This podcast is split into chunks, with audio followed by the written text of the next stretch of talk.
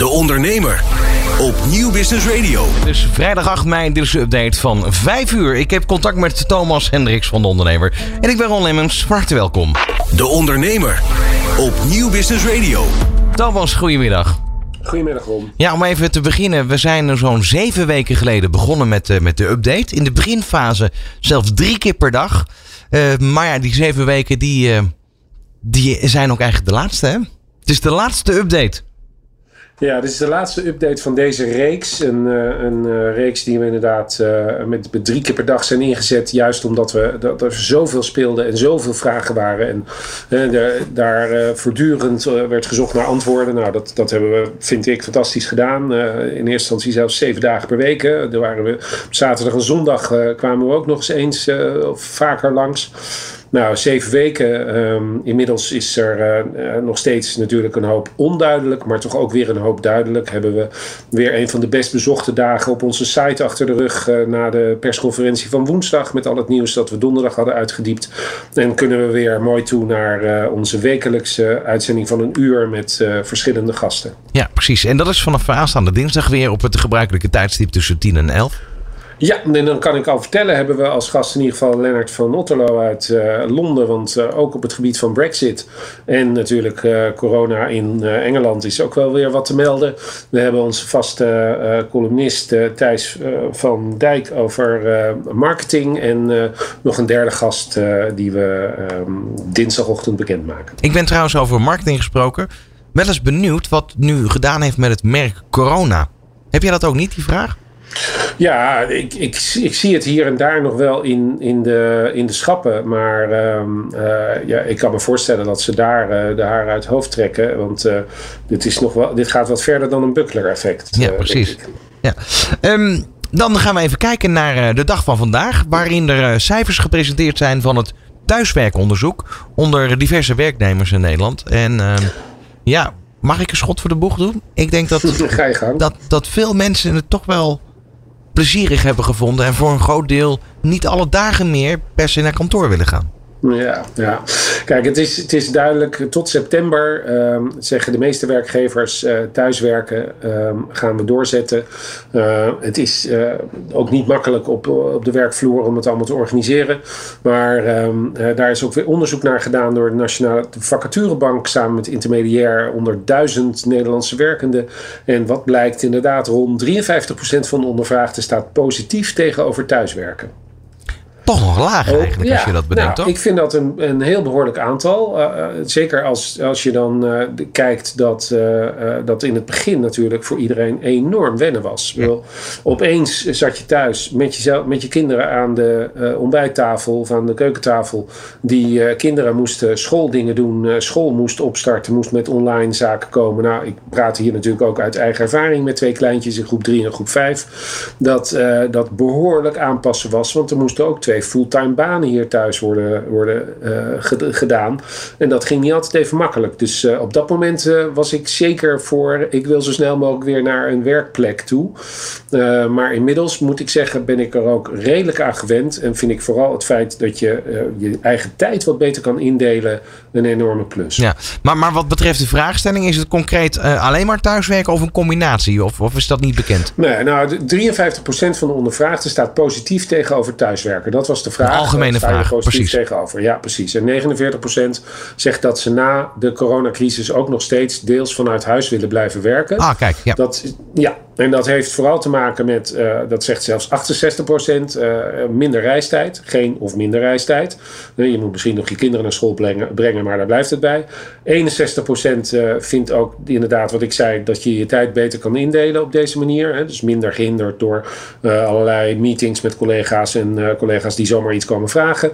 En 29% vindt het een pluspunt dat ze meer tijd hebben voor het gezinsleven. Nou, dat gevoel heb ik niet. Ik heb het gevoel dat ik dat altijd al heb gehad en dat ik dat de afgelopen tijd wat te veel had af en toe, kan ik je vertellen.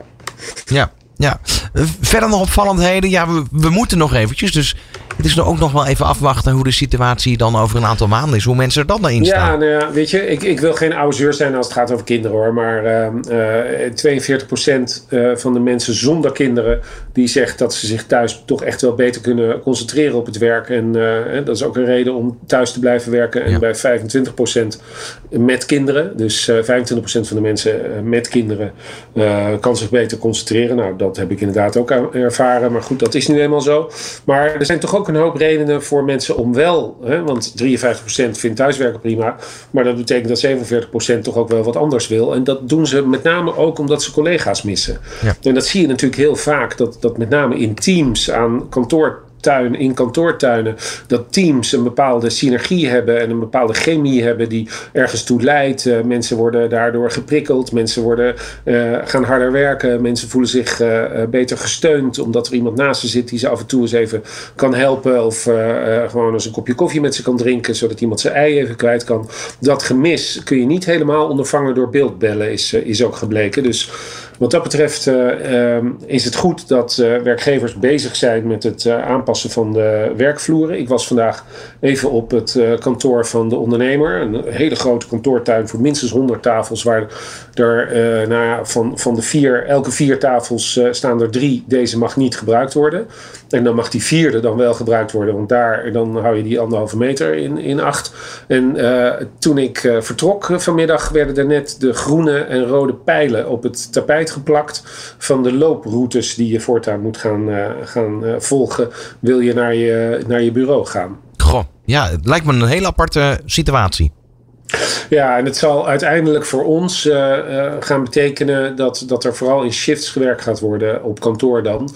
En uh, dat wordt dan ook weer een, een hoop gedoe om, om te bepalen welke shift je, in, in welke shift je wil zitten om de juiste mensen te spreken om iets voor elkaar te krijgen. Dus beeldbellen en voor een deel thuiswerken is, is voorlopig iets wat ook na de coronacrisis of als, als we bij wijze van spreken echt weer de horeca in kunnen en zo, zullen we nog steeds op deze manier met elkaar werkend omgaan. Ja. Afgelopen week hebben we natuurlijk, uh, eigenlijk, het is al een aantal weken volgens mij, dat jullie gestart zijn met het koffiecollege.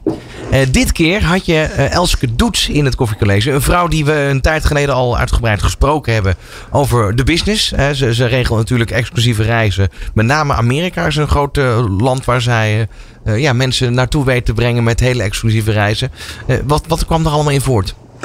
Nou, wat, wat de koffiecolleges vooral zijn, is een motivatieboost uh, die, uh, die ondernemers krijgen door, door ondernemers aan het woord te horen of topspecialisten aan het woord te horen over uh, hoe je met klanten omgaat, hoe je met je personeel omgaat. we hebben allerlei mooie ideeën al langs horen komen van de verschillende mensen die hierin geïnterviewd zijn. En in dit geval Elske Doets, niet de eerste, de beste, groot reisbureau.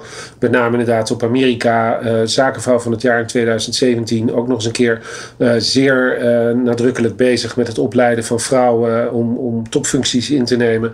En voor haar is 2020 gewoon echt een verloren jaar. Ze is zich volledig aan het focussen op 2021 en uh, is uh, eigenlijk aan het kijken naar wat je veel hoort in deze tijd, naar een duurzamere manier van reizen. En dat wil niet zeggen dat er opeens helemaal geen vliegtuig meer genomen kan worden, maar zij noemt, het, zij noemt als voorbeeld bijvoorbeeld, je boekt een reis door Noord-Amerika en je gaat naar zes parken. Dat was bij wijze van spreken uh, begin dit jaar nog helemaal prima.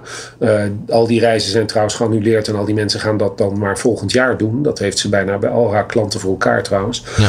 Uh, maar dan worden die reizen wel anders. Dan ga je niet naar zes parken, maar dan ga je maar naar twee parken. En dan ga je wat langer naar die twee parken. En word je begeleid door iemand die werkelijk verstand van zaken heeft. En je precies kan vertellen waarom die beer dat doet. Of waar, waarom dat park zich zo heeft ontwikkeld.